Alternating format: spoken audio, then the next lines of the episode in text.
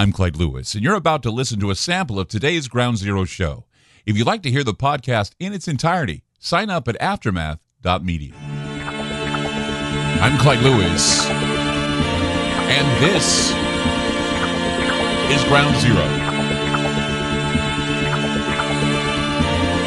I'd like to say good evening to everybody, live across the country on many stations, terrestrial stations. Thanks to TalkStreamLive.com, we're also linked to several of those stations on the internet. If you can't seem to find us at any particular station at any one given time, programming changes and things happen, but we still remain, and we have been doing this now for 27 years. We'd also like to thank GroundZero.radio, Aftermath.media for all their support and your support by subscribing to Aftermath.media. It's important that you do so. It keeps us going, keeps us alive, and certainly we got a lot to tell you about. And tonight's show is kind of, I guess you could call it self indulgent on my part. I mean, it's based on a lot of truth and a lot of facts, and it's it's something that it strikes me as being very War of the Worlds. And there are times, I mean, I, I've been interviewed on cable TV about my feelings towards the War of the Worlds segment, the the Orson Welles Halloween scare that uh, terrified a group of people. I, I, even went to Grover's Mill, which is a little postage stamp area near Princeton, New Jersey. I was there to do an interview. Beautiful area. Uh, I actually went to a coffee place, a nice coffee shop that was in, uh, well, near Grover's Mill. You had to cross the bridge and go over this beautiful green area, and there was a park there that had a monument to Orson Welles. So, yes, the War of the Worlds is something that is near and dear to my heart. I even went to the site where the Columbia Broadcasting Company first broadcast the War of the Worlds. It's now a, I think it's a mall or something. It's it's it's just it, there was scaffolding everywhere, so they were remodeling the whole area when I was there, right in downtown New York, New York City. But I, I out of all the places I've been, Roswell, New Mexico, and uh, I haven't been to Area 51, but I love Roswell. The people of Roswell are great. Gene Dow, let's say hello to you because you are an amazing man and always will be one of my favorite people of all time. And uh, Donald Schmitt, of course, in Roswell. But when I went to Grover's Mill, I was there with a group, and uh, we were there, you know, to talk about what we called the country's greatest hoax. It was perpetrated on mankind. It was the War of the Worlds broadcast. And what was it? It was April Fool's Day. Uh, I came on the show and said I wanted to talk about the deception. I wanted to take a bit, talk about the the Great Deception, how everybody says that an alien invasion would be fake, and they fake it by using Project Bluebeam, and and and and, and that's really, you know, a lot of people uh, taking the time to write me emails telling me that they thought that the show was a creepy show. The implications were creepy, and then days pass, and news feeds start talking about documents that the Pentagon had released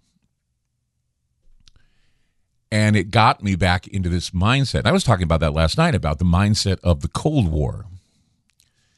And the alien cover up was one of the greatest, I guess, mothers of all conspiracies uh, during the Cold War.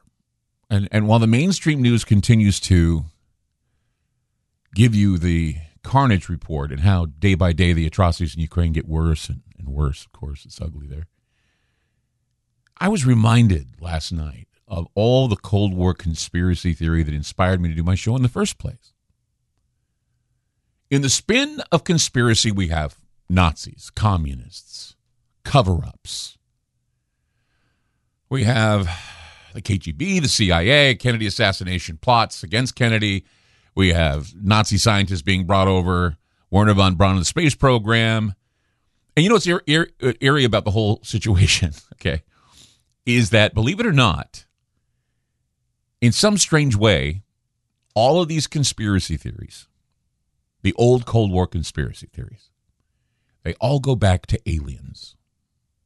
They all circle around the ultimate question about alien life and whether or not there is a synarchy or something that is guiding and directing leadership from outside of this planet. I'm serious. I, I, I know that that cliche meme that's out there, right? Featuring Giorgio Tsoukalos. You know, where it says, I don't want to say it's aliens, but it's aliens. Well, there's a lot of method to that madness. Not not that I want to take you on a trip through ancient aliens. No, that's that's another topic for another show. But I talked about William Bramley, the, the war historian and lawyer who wrote Gods of Eden, and how it becomes evident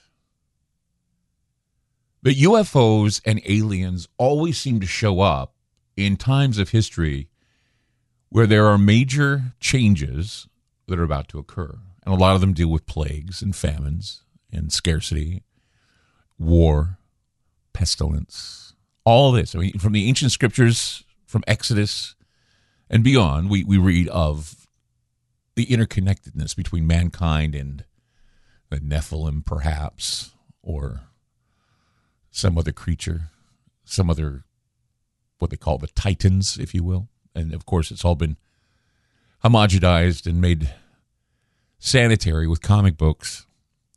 I mean, we can thank Jack Kirby for that. And, you know, Jack Kirby was, he introduced a lot of things into the lore of what we talk about on this program.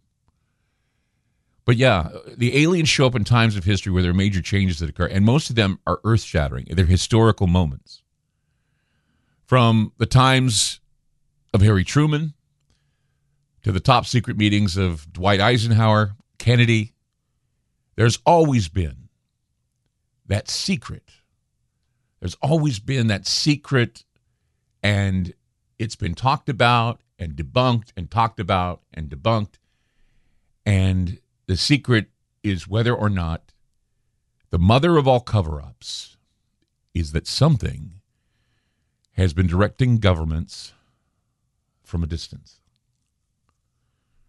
The strange and dark synarchy, a divine council of profane mob, whatever they may be, somehow they beam some sort of mesmerizing divinity that motivates our leaders into waging war against us and telling us it's on behalf of our freedoms. 503 225 0860. That's 503 225 0860.